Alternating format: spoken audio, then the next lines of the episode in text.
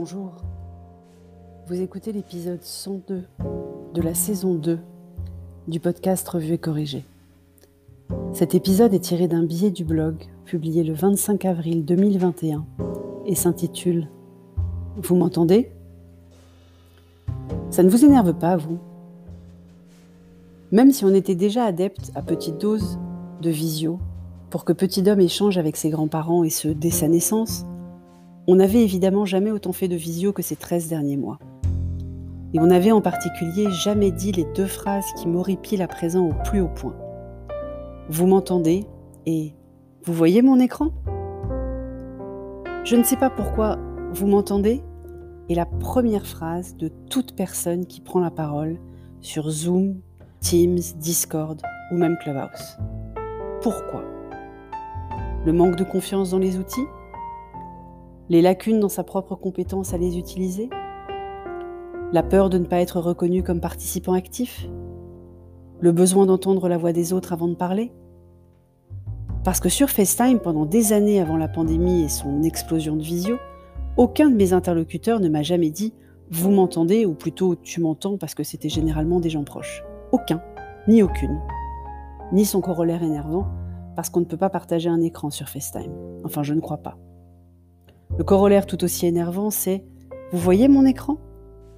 Même s'il est légèrement plus légitime, parce que la majorité des outils de collaboration à distance ne montrent pas aux présentants ce que voient les autres. Je pensais en mars 2020 que ça serait une des premières fonctionnalités à arriver en amélioration, mais non. Sur Teams ou sur Zoom, qui sont parmi les plus utilisés, on ne voit pas ce que voient les autres participants. Heureusement que j'ai donné cours sur Whereby la plupart du temps, c'est plus confortable. Bref, j'en ai marre des visios déjà de base, mais ça devient épidermique avec ces phrases. Dès qu'une personne en prononce une, je me raidis je me crispe. Je pose donc rapidement un sourire figé sur mon visage, en espérant que ça ne se voit pas, tout en essayant de ne pas me regarder dans l'écran. Il paraît que c'est la chose la plus épuisante pour le cerveau. Il paraît même que la meilleure chose à faire pour combattre la zoom fatigue, c'est de couper la diffusion de sa propre caméra sur l'écran et de ne pas se voir soi-même. Ce sont des gens fort intelligents qui le disent, on va essayer de leur faire un peu confiance. Mais depuis que je le sais, je ne suis pas passée à l'acte.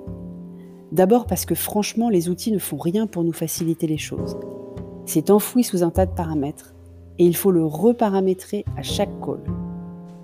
Ensuite parce que mine de rien, j'en ai besoin au début pour vérifier que je suis bien cadré. Je bouge mon siège et la hauteur de l'écran sur lequel est posée la caméra tout le temps. C'est un nouveau réglage à chaque réunion ou presque. Enfin, parce que comme nous tous, je crois, je jette de temps en temps un coup d'œil par vanité pure. Bref, si vous m'appelez en visio, ne me posez pas la question Vous m'entendez? Pitié. Je craque littéralement. Et dans l'état délicat dans lequel je suis, dont je vous parlais au dernier épisode, rien prend des proportions folles. On est fatigué, non? Plus qu'en avril, une année normale, non? Le manque de déplacement, de vie sociale même professionnelle, de sortie, de liberté, de restaurants, de loisirs, de voyages, de perspectives, de frontières vie pro, vie perso, tout cela épuise plus vite. Et la Zoom fatigue en plus donc. Alors il faut se préserver comme on peut. En ce qui me concerne, il faut que j'arrête de faire des trucs. Je vous en parlais lors d'un précédent épisode. Donc je vais altérer la périodicité de ce podcast et passer à deux épisodes par semaine, mercredi matin et le dimanche matin. Il n'y aura donc pas de billet mardi, ce sera mercredi. Et pas jeudi non plus. On conserve le dimanche. Désolé, mais il faut faire des choix. Et limiter les réunions en visio ne fait pas partie du champ des possibles. Merci de m'avoir écouté.